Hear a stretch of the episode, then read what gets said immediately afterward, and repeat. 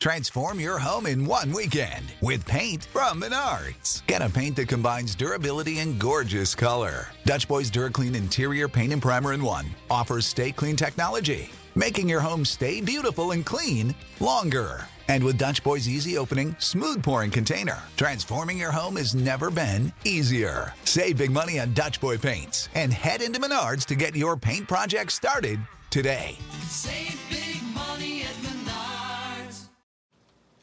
I'm going to continue the theme of crisis planning today on radical personal finance, and we're going to talk about food insurance, uh, also known as food storage, uh, also known as, to use simpler, plainer language, the simple concept and idea of having a deep reserve of food readily available to you to feed your family for anywhere from a few weeks to a few months to perhaps a year or more. I had a lot of good feedback on the recent hurricane show. And many of you said you appreciated some of the practical, tactical tips that I gave that was very helpful to you in preparing for the recent Hurricane Matthew. So we're going to continue that theme today with a discussion on a sensible approach to food insurance.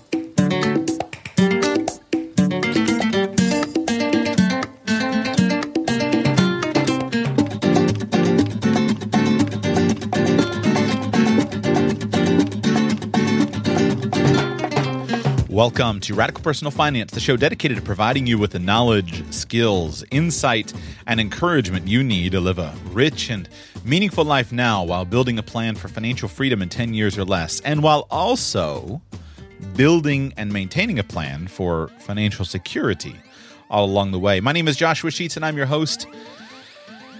This will be fun, philosophical and tactical.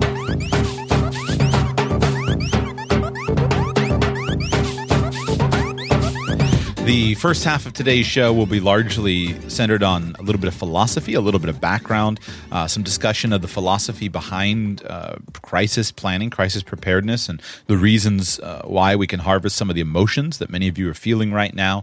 Uh, to and we can use those things for positive good. The second half of this show will be very, very practical, very, very tactical, and it will feature me just giving you some specific advice from my experience and from my own study that I think will be very helpful to you. So if you don't like the philosophy, feel free to skip through about to the, about the middle half of the show.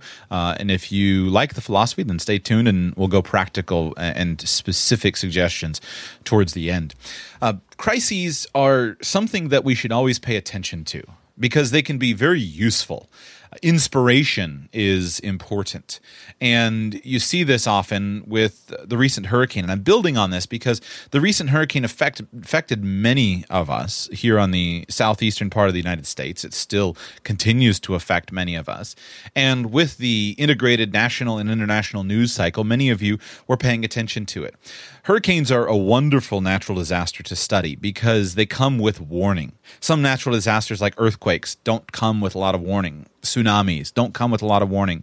Wildfires have a little bit of warning, but often they're so localized, they're not necessarily regionalized that people don't necessarily pay them a lot of attention unless they're in the specific town at which they are, uh, which the fire is threatening. But hurricanes can be very large, so they threaten a tremendously huge population, and they come with warning. And this is interesting because it helps to dig into the psychology of hurricanes. I'm fascinated uh, by how we as humans, for whatever reason, seem to be so poorly practiced in planning ahead.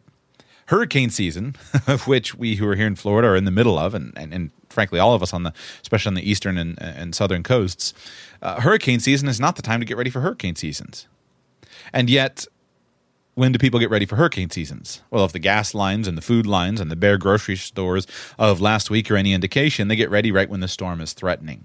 That's not the time to get ready. Unless you weren't ready before, but the better thing is to get ready uh, long before. But I do want to use some of the inspiration that I'm feeling and that many of you are feeling right now to focus on some very practical aspects of financial preparedness. This show is not a, a prepper or a survivalist show, uh, although I've had various preppers and survivalists on the show, and I think that it's worth considering the philosophy of the the prepper shows as able to be integrated into financial planning many people discard that kind of idea and say, well, just talk about the 401k allocation I try to do that. I try to talk about these more advanced topics. But we need to spend more time on the very practical questions of life. Happened to notice an article in the in USA Today uh, this last week, which the headline came out as this: Nearly seven in ten Americans have less than one thousand dollars in savings. Read that again. Nearly seven in ten Americans have less than one thousand dollars in savings. Now, this data comes from a survey that bankrate.com did and performed, and then they used this and, and, published this. I have not seriously looked into their survey methodology, the sample size, uh, how they selected the sample, what the questions were, things like that. And this data should be compared to the Federal Reserve data. Uh, but uh, in order to get a more accurate depiction, because I think that headline is significantly it, it, may be accurate with their survey data, but that's it, that would lead you to believe that seven in ten Americans, if you if you don't aren't specific with language, it would lead you to believe that seven in ten Americans have less than thousand dollars. But what it simply talks about is nearly seven in ten Americans have less than thousand dollars in their savings account. So I, I, didn't make the time to dig into it. I just want to use that headline as illustrative of the idea that while many of you are thinking about how do I allocate a million dollars in my 401k, and while many of you are thinking about how do I manage these eight rental properties, the majority of U.S. Americans, including uh, many, if not, I don't know the, the, the data on my audience, but many of you listening are not in that situation. And we need to approach things a little bit differently it's because when you look at money, money should serve and, and work primarily for the basic needs. And there's no need so basic as food. There are three current events that I think will be helpful in giving you some motivation and that make me want to tackle this subject today. One, I already mentioned Hurricane Matthew. If any of you were affected by Hurricane Matthew this last week, you may have had the experience of going to a gas station and facing gas lines, long lines of people who are angry with you if you have many cans that are trying to fill up, or you may have faced the experience of going to buy bottled water and there not being much, or, or seeing at least empty shelves on the news, if not personally this is good because this is motivation. And if you've sensed a, a bit of that fear or that idea of how do I take care of my family in the face of a hurricane, I want to harness that and I want to use that fear as motivation today for you. Second big thing that's happening is the election, and uh, depending on which side of the the uh, political spectrum you you personally lie, uh, it's very likely that you are currently experiencing a sense of foreboding and a sense of doom uh, at the apocalyptic nature of the the forthcoming presidential election. well, let's use that and let's harness that because uh, your sense of doom is probably overstated. If the person that you don't want to win wins, you're probably it's probably not going to be as bad as you think. But let's still harness that and let's let's use that emotion for positive. And then the thing that I've really paid attention to the last week has been so interesting to see all of the headlines, especially as they're related to the election and the e- e- underlying eco- economics of the election, etc. Uh, I've made no secret of the fact over the past few years years. I am uh, personally planning and preparing for a very difficult coming few years. Uh, I feel sorry for whoever wins the U.S. presidency. They will face a very difficult presidency, in my opinion, very, very difficult period of time. So uh, we need to be paying attention to that. But the saber rattling and the the headlines and the news of, of, of potential war that have been coming out with Russia, between Russia and the United States, are really, really re- remarkable in the way that they are being uh, reported.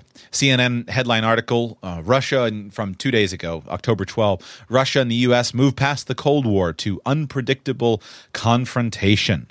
Uh, international uh, excuse me, this is Russia Today, uh, which is a, a, a, well, it's a Russian news source, but October 12, Russia and U.S. will engage in, quote, global war end quote, unless the quote proxy close quote Syria conflict is is resolved. Uh, ABC News from yesterday, October 13, Russian television warns of nuclear war amid U.S. tensions. Uh, article from the dailymail.com comes in uh, in light in the wake of a Russian announcement to foreign officials recommending that their families return to Moscow. Headline: This is another step towards war. Russian citizens, that was a quote, quote, this is another step towards war, close quote. Russian citizens react with fear to reports that Moscow has ordered officials to fly home all relatives. Uh, here are their short little leading summary statements at the beginning of the article, uh, in case you're not familiar with these headlines. Officials said to have been told to bring relatives back to the motherland. Citizens reacted with a mixture of fear and gallows humor over reports. Comes amid worsening relations between Russia and U.S. over Syria crisis. Russia has moved, quote, moved nuclear capable missiles nearer to the Polish border. Now, I find the subject of geopolitics very, very difficult to uh, understand. Uh, and this saber rattling by Russia is very, very difficult for me to comprehend. I'll share with you my philosophy of how I process headlines like this. I'm intimidated by the subject because I don't fully understand the the parties. I don't fully understand the motivations. I don't fully understand the the root of the conflicts. I don't have this is not something I pay attention to on a daily basis. So I don't feel confident in even having an opinion on uh, on a subject like this.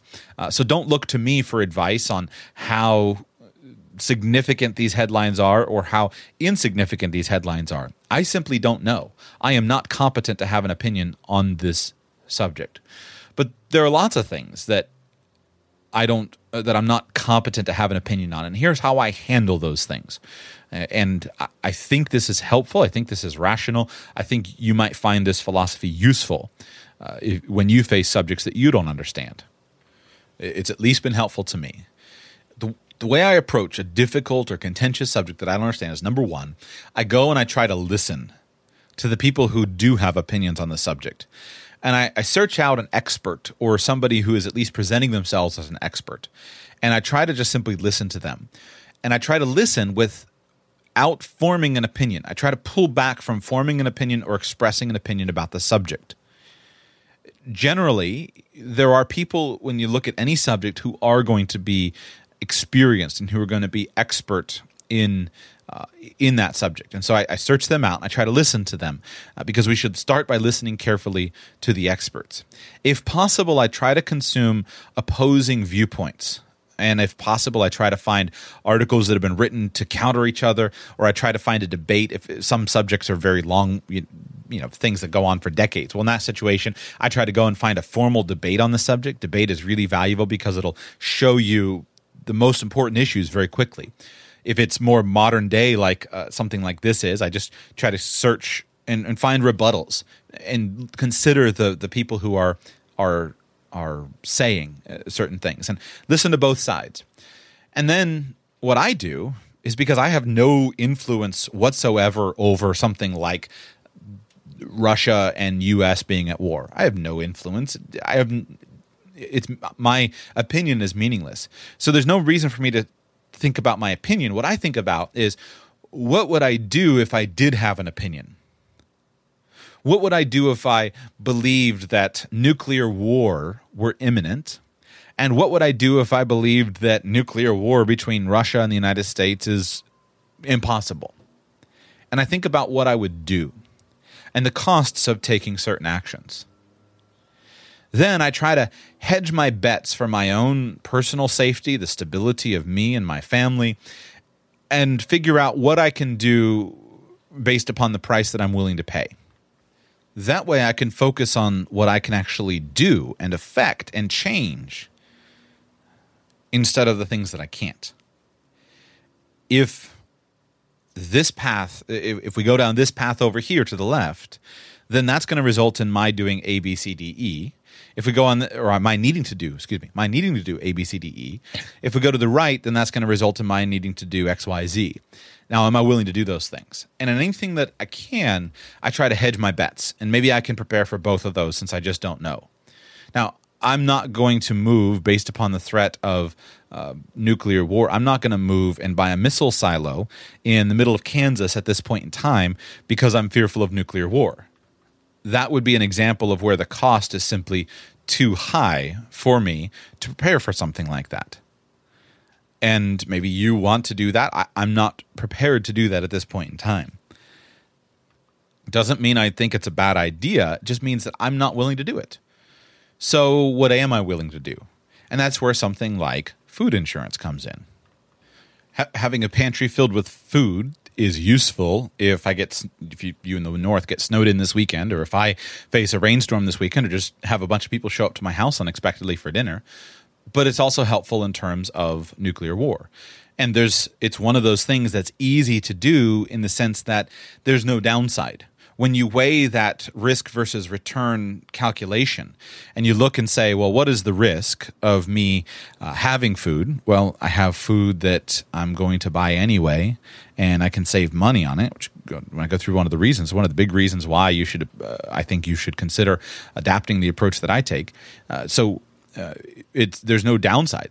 What's the downside? I'm going to eat it or I'm going to need it and it's going to be helpful if we go through a significant economic crisis a la Venezuela.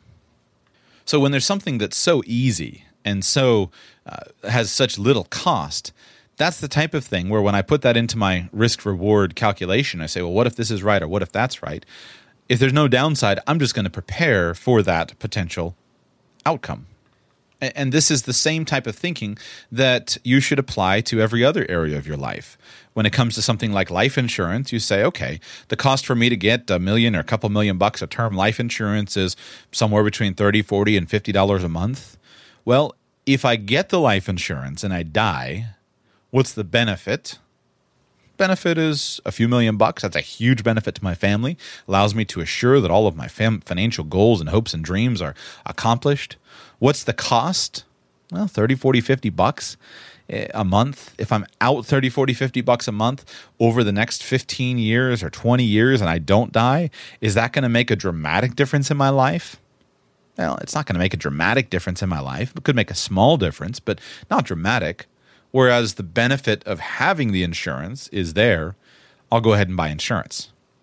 Just a, a thoughtful, rational way to approach a financial decision if you put that type of thinking up against something like gambling, let's say that if you roll it all, if you roll the dice on one gambling opportunity that you have, and there's a small chance that you'll make a lot of money, but there's a large chance that you'll lose all the money that you have.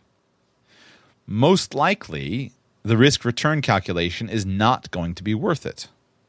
You're just not going to that that addition that huge amount of money it could be life changing, but probably not as life changing as the risk of losing all your money that you already have. Big difference between gambling on a roll of the dice versus buying life insurance or buying food and setting it by. Food is a currency just like money. When money is working, food is a commodity when money is not working so much, food becomes much more than a commodity. It becomes more valuable than currency. I encourage you, and I've encouraged on the show in the past, pay attention very carefully to the headlines that are coming out of Venezuela and have been coming out of Venezuela for the last year. If you would like to see firsthand or, or secondhand a current modern day economic collapse, that's a good one to study. It's also a good one to study to understand what the end result can be of a poorly managed socialist system. And as you study the country that you live in, and you study the direction of that, you'll have to wait to guess and and and consider the direction of the country that you live in. So study situations like that as a case study so that you can understand what you would need to do to protect yourself if the country that you live in goes through a period of time like Venezuela has been going through for the last couple of years. Look at the hurricanes, look at Venezuela, and pay attention to these things. Now, I want to give you some practical reasons to store food. The number one reason why eh, you should store food is well, these are not ranked in order of priority.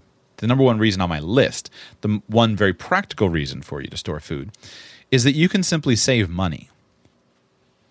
Remember, anytime you can save money, get the same outcome, a full belly, at a cheaper cost, there's no reason not to.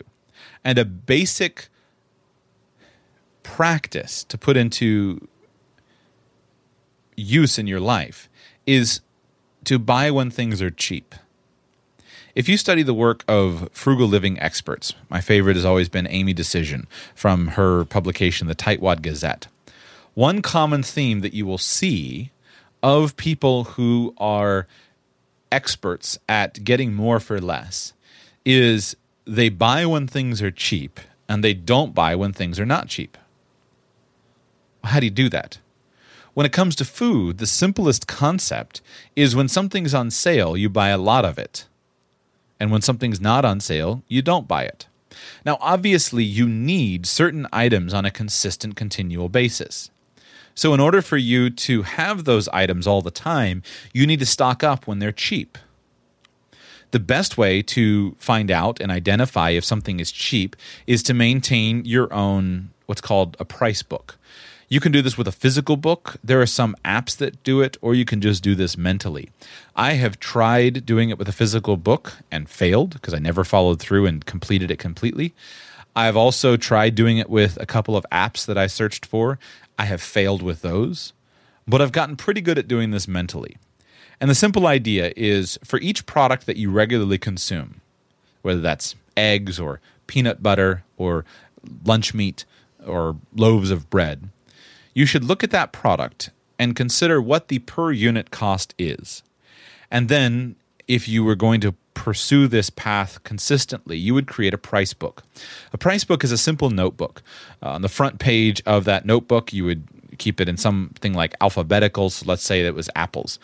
And if you switch to peanut butter because I don't know the price of apples, you would use peanut butter and you write peanut butter at the top of it. And then whenever you go to a store, and whatever store you go to, you will make a note of what the current price is of peanut butter. If the price is, say, $2.50 for a 16 ounce container, you'll make a note of that in your notebook. You're at Publix today, it's $2.50 for a 16 ounce container. Now, divide that out into the per ounce cost, and you now know that peanut butter is 16 cents per ounce put that in at the top of your price book or the top of that page. Next day, when you're at Walmart or, or at another location, look to see what the cost of their peanut butter is. You need to compare like with like. So try to find the type of, of attributes of the product that you are actually interested in and make a note of that. And if you go to Walmart and find out that the per ounce price is 13 cents an ounce, then go ahead and write that down in your notebook. Now, the key is to look and to keep a record anytime you're at the store of what the lowest per ounce price is on the product that you're interested in. And what you may find is that you can go to Walmart and buy it for 13 cents an ounce, or you can go to Publix and buy it for 16 cents an ounce. But once every six weeks, Publix puts it on sale as a buy one, get one. And now all of a sudden, you can get it for 8 cents an ounce. Well, whenever you see a product that is listed at the lowest price on your page of all the prices that you've recorded, that's when you stock up. And that becomes your new price point at which you buy. So if you experience that Publix sells peanut butter for 8 cents an ounce when it's on buy one, get one, anytime you see peanut butter on buy one, get one, you get 10 or 15 or 20 jars. And you don't buy it unless it's at that lowest price. That's the concept and the essence of a price book. What that naturally leads to is you're stocking up when things are cheap and you're having a deep reserve of that item in your pantry, both of which are good things. Now, this is what professional stock investors will do as well. Professional stock investor, let's say they're approaching a valuation approach to their investing, they'll consider the company that they're looking to invest in, and they'll consider that they think the company is worth uh, $15 per share, and they add that $15 per share to their buy list. And they might place a, an order that'll sit there and be wait to be fulfilled when the company's stock price reaches $15 a share, or they might just keep an eye on it. But when the stock reaches $15 a share, that's the point at which they will go ahead and buy. So you can see that the concept is exactly the same that's applied to peanut butter at the grocery store as compared to purchasing and investing in individual stocks, at least if you're using the methodology of valuation. You have a price at which you buy, and then when you buy, when you reach that price, you buy as much as you can afford.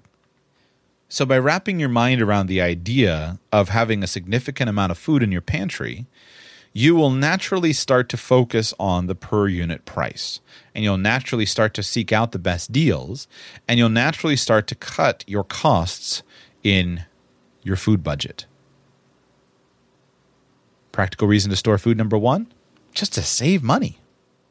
Number two, you will face in your life at some point in time fluctuations in income.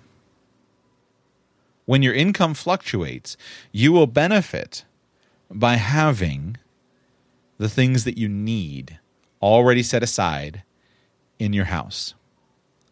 The Bible teaches uh, in one of the Proverbs uh, and in one of the versions, uh, which I like in this application, it says, The wise store up choice food and olive oil, but fools gulp theirs down. It's from Proverbs chapter 21. The wise store up choice food and olive oil, but fools gulp theirs down. As you start to gain income, you want to set aside significant amounts of that income into the things that you need to match your life. And when you do crisis financial counseling with somebody who's going through a significant crisis, the first thing that should be the highest on the priority of what to spend money on is food. If I'm working with somebody who's behind on their bills and uh, they don't have enough money, they're out of a job or they're not earning enough to make it, uh, we say forget about your credit cards, forget about um, your fun money, anything like that. The first thing you do is buy food. And if you just have enough money to buy food, you buy food. Second thing after food is uh, lights, utilities, keep your house functioning. Third thing is transportation so you can get to work. Fourth thing is your housing situation, your rent, your mortgage payment. Only after those four things are covered do you address anything else. Hat tip to Dave Ramsey, who has taught that to millions of people to great effect, uh, including to me. It's absolutely true. The first thing you cover is food. So, putting food on the table is a primary function of the reason that you work. It's the first priority. Now, fluctuations of income can come in a catastrophic manner, such as I lost my job. Well, if you have a few months of food set by in the house, then in the case of a job loss, you're not left at the end of your wits. You're not left with a significant problem in the short term. That can help to bring a tremendous security to your family. That can help to bring a tremendous security to you. Help you to go out and look for the better job instead of to jump into the job that you got to get right away. I learned this a lot when I was working on commission, uh, and meaning that six years that I was working as a financial advisor was 100% on commission. And in the beginning years, I would go uh, a month, sometimes two months, with a paycheck of zero, and then hopefully a very large paycheck after that. Many of you who work in commission based in work have the same experience. Well, my wife and I learned that food was always a very easy way that we could uh, manage our budget better where when I didn't know when the next commission check was going to come in, I would often just leave the money in the checking account and say, let's eat food out of our pantry and minimize the amount of money that we're spending every week on food. It's very helpful, helps to smooth out your cash flow. Especially when you can choose, because you can't necessarily always cover your, you can't set aside for your electric bill in anything other than money unless you have uh, an external power generating system, which most of us don't. We just have a power bill. So you need the money for that. If you have food set aside, you can choose because you know I'm going to get paid in the next month. So I'll go ahead and pay the power bill because you're not worried about eating. It gives you a tremendous peace and a tremendous uh, more confidence. Next reason to set aside food and to have a reserve store of food severe weather events, especially if those weather events are regional in nature. Now, you can have a, a, small problem of being snowed in in an ice storm or, or having no power to your house, and you're just stuck in your house for a few days. Guess what? You're not going to starve in a few days. It's not going to be a you might not be comfortable, but you're not going to starve. Most of us prefer to be comfortable, which is why you plan ahead. But when you have a large regional event, that can be significant, especially things like large hurricanes, large earthquakes, anything that's regional. And here's why. The food system in the United States works on the concept of just in time transport. Just in time delivery is has been a tremendous benefit to many businesses. In the past, if you were going to be involved in the production or distribution of an item, you would set aside stores of the things that you would need to produce or distribute that item. A factory would have stores of its supplies stacked outside. Uh, a grocery store would have stores of its food stacked in the back. Today, with the revolution in modern transportation and in the ability to manage effectively the system of delivery, most of that has gone away. If you study the car manufacturers, what they will generally have, if they have a, an assembly plant, let's say that you're looking at a Ford plant or a Toyota plant, they have the, the, the suppliers who, who supply certain numbers of their parts need to be at the loading dock at a certain time on the day, and the parts will essentially go from the back of a truck directly to the manufacturing line. And the logistics prowess of, of companies now is truly amazing. And it's been so fine tuned with the onset of computerized analysis. It's been so fine tuned and it's allowed companies to significantly reduce inefficiencies and to gain a more build a more profitable business by having their money much more employed. Same thing happens in your, in your local grocery store. And we owe a huge debt of gratitude to the managers who do a tremendous job with this. I watched this even in looking at the recent Hurricane Matthew uh, operations. I was extremely impressed here in my local area, where even though the bottled water was flying out of the stores, the store's inventory systems were so good that they had trucks on the road within hours and there were new deliveries constantly. And many of the stores here locally never ran out of the basic supplies because their inventory systems were so fantastic. It's truly a marvel. But there can be problems that come in and that disrupt that system. Those problems are not usually necessarily going to be localized problems because the inventory system is adaptable and companies can look ahead and see those things.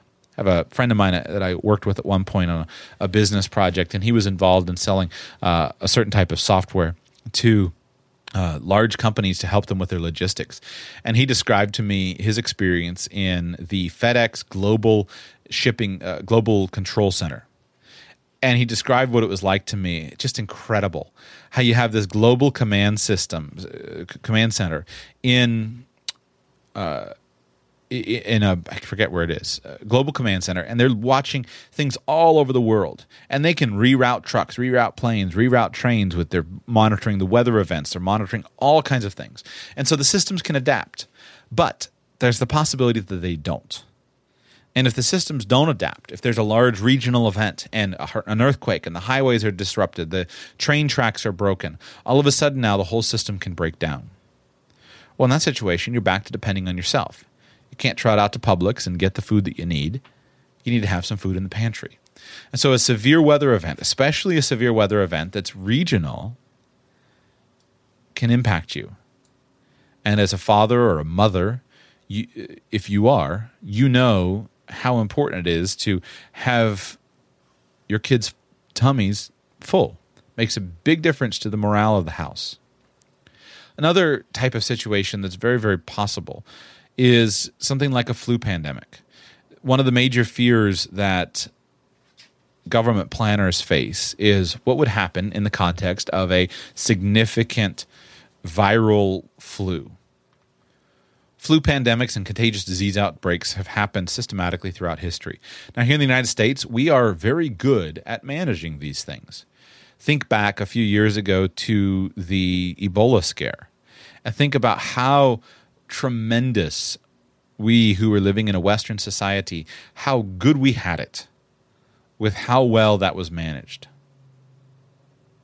It was it was truly remarkable. And again, you should tip your hat to the emergency uh, preparedness people who did a tremendous job of managing that situation. The devastation that Ebola has wreaked in Africa is, is worlds bigger than the very small impact that it had here in the United States. So you can generally expect the best when you live in a westernized context like we do. But there are a few small things that can change. And if they do change,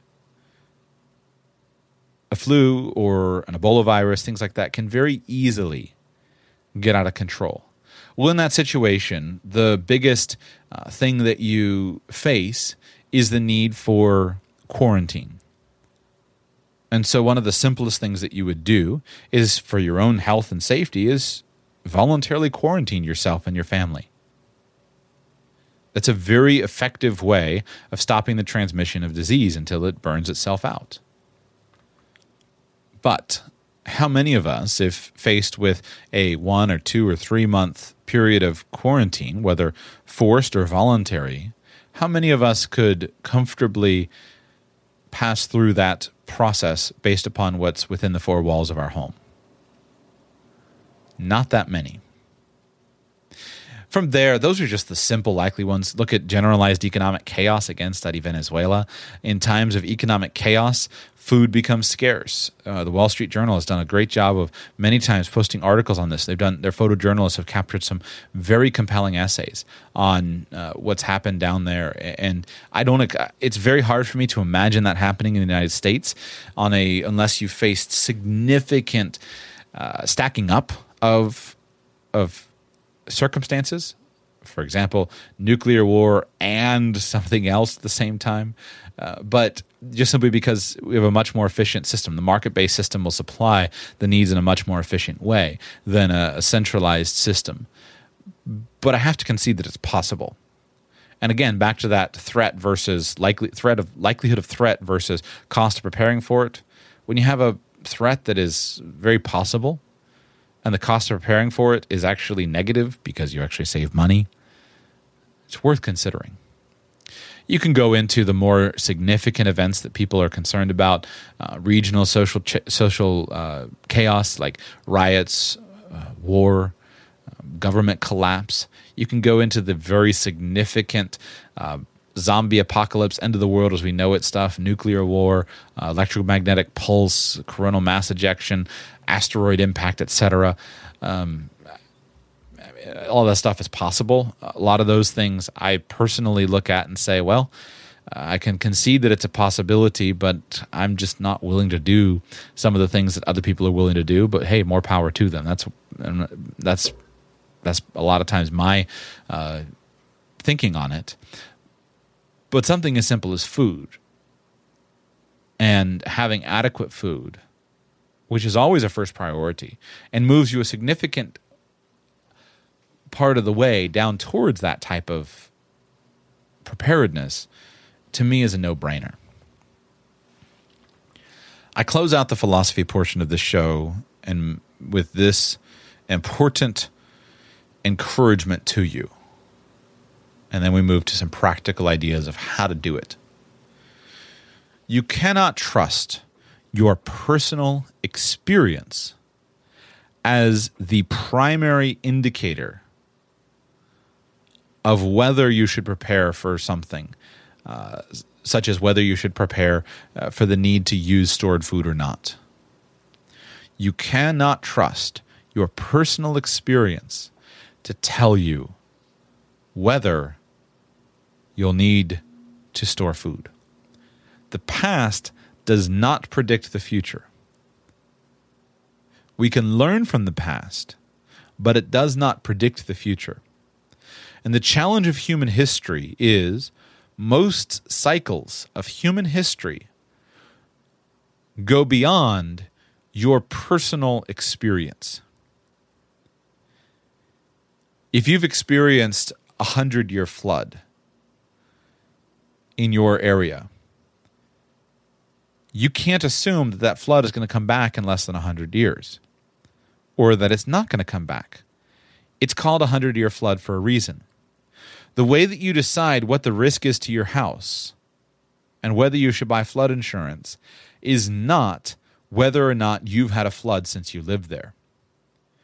The way you determine a risk like that is to study the FEMA flood maps and figure out what flood zone you're in, find out the height of the water for the 100 year, 500 year flood, and then think about what's been the last time that this has happened. you can't trust your personal experience for some of these long term events. You've got to trust the data. So, this has always been something that I've been very conscious of because of my age. I've grown up as being 31 years old, born in 1985. I've grown up in many ways in what I consider to be a golden period of uh, U.S. history and, um, and world history. I've never had something like a U.S. war personally affect my life. U.S. war, interestingly, uh, I read an article some years ago. Uh, did you know that you can make a strong case that the United States has been at war for 93% of its history. Research that one if you're interested. For 222 out of 239 years of U.S. American history since 1976, the United States has been at war. There's only been 21 calendar years of peace total since the inception of the United States. Anyway, moving on. My little political jab for those of you who care about such things. Uh, I've never been personally affected by a war. So when I would talk to my grandparents about uh, what World War II was like, and my grandfather was uh, uh, he was served in the military in World War II, and he was at I think D Day plus three or four or five, something like that, landing on the beach. He was a meteorologist where who was uh, involved in predicting weather for the army invasion in uh, well in, in World War II and predicting weather for things like D Day and the D Day and the invasion. So. Uh, the role of a meteorologist is very important. Are we going to be able to make this work, or are tanks going to get studied? Not tanks on D-Day, but are our tanks in the war effort going to be stuck in mud? Uh, weather makes a big difference in in in large wars like that. But when they would talk about the victory gardens and the things, that's all, that's all intellectual for me. I've just studied, I've never seen it. I've just seen it in textbooks, and it's very very far away. Even all of the things of the Cold War, I look at these old uh, instructional videos that used to be shown to kids in government schools about how to prepare for nuclear war, how to build a nuclear fallout shelter in your house. That stuff is so. Uh, I mean, that's Tom Clancy stuff for me. I would read about it in Tom Clancy books, but I've never experienced that. But I can't trust my experience to be a reliable indicator of whether or not I should be concerned about such things. Because if you look at the full scope of human history, and if you look at geopolitics on the whole, you see that the actual likelihood and possibility of nuclear war or of significant large scale global conflict is much higher than my personal experience would lead me to believe. Right here where I live in West Palm Beach, there's a little island uh, that I like to take the paddle boards out to, and it's uh, one of the local party islands where everyone takes their boats on the weekend and, and anchors up and drinks. Um, it's called Peanut Island, and on Peanut Island, it's a bunker. There's a bunker there where uh, the the Kennedy administration, that was their emergency bunker where they would take President Kennedy when he was here on Palm Beach. Uh, if there were nuclear uh, concern about a nuclear attack, that was the bunker, and you can go and tour the bunker today. It's very interesting. I've done it. Uh, I used to hang out when I was in college. We used to hang out on the Kennedy property uh, on Palm Beach, the former Kennedy estate, uh, right on the water, and we'd sneak down there when we were young and foolish, and uh, we'd sneak down there and just hang out on their property and, and late at night uh, when I was in college on Palm Beach here. So when I see political artifacts like that, when I see artifacts like the bunker, I know that I can't trust my own experience. I have to look at the data. I have to look at something that goes beyond my experience. That's the same thing that you've got to do when you consider something like life insurance, when you consider something like disability insurance, when you consider something like food insurance. You can't look at these things and say, well, no one in my family ever dropped dead of a heart attack, or no one in my family ever got disabled. You look at the data and you say, what would be the impact to me if this were to happen versus if it weren't to happen? And is this worth my being concerned with? The past is not a predictor of the future. So you especially your personal past. But you can learn from the past, and especially when things are cyclical, such as hurricanes come, such as winter storms come, such as earthquakes come, such as wars come. These things are cyclical. We don't know when they'll happen, but they'll happen again. And so your responsibility is to be prepared when they come. that's what I wanted to share t- with you regarding the philosophy of food storage, reasons to uh, invest in food insurance. I've just made the decision I'm going to stop this file and I'm going to release today's show as two f- separate files. I was shooting for a 30 minute uh, part one and 30 minutes on part two, but I'm here at 45 minutes. So I'll release these two files simultaneously. But for part two of today's show, the practical approach of actually how to practically build food storage for yourself, tune in to the next episode. Thank you for listening to this episode of Radical Personal Finance. If you're interested in building financial freedom for yourself and your family, please subscribe to the podcast with our free mobile app so you don't miss a single episode. Just search the App Store on your mobile device for Radical Personal Finance and download our free app, which also contains an archive of every past episode of the show. If you have received value and financial benefit from the content of today's show, please consider becoming a supporting patron. Radical Personal Finance is listener supported, and it's your direct financial support which enables me to bring you this content. In addition to your voluntarily paying for the content you've just heard, as a supporting patron, you will receive a number of member-only benefits, including a private Facebook group, access to our weekly Q&A calls, and discounts on future products and services. Details can be found at radicalpersonalfinance.com slash patron. Again, radicalpersonalfinance.com slash patron.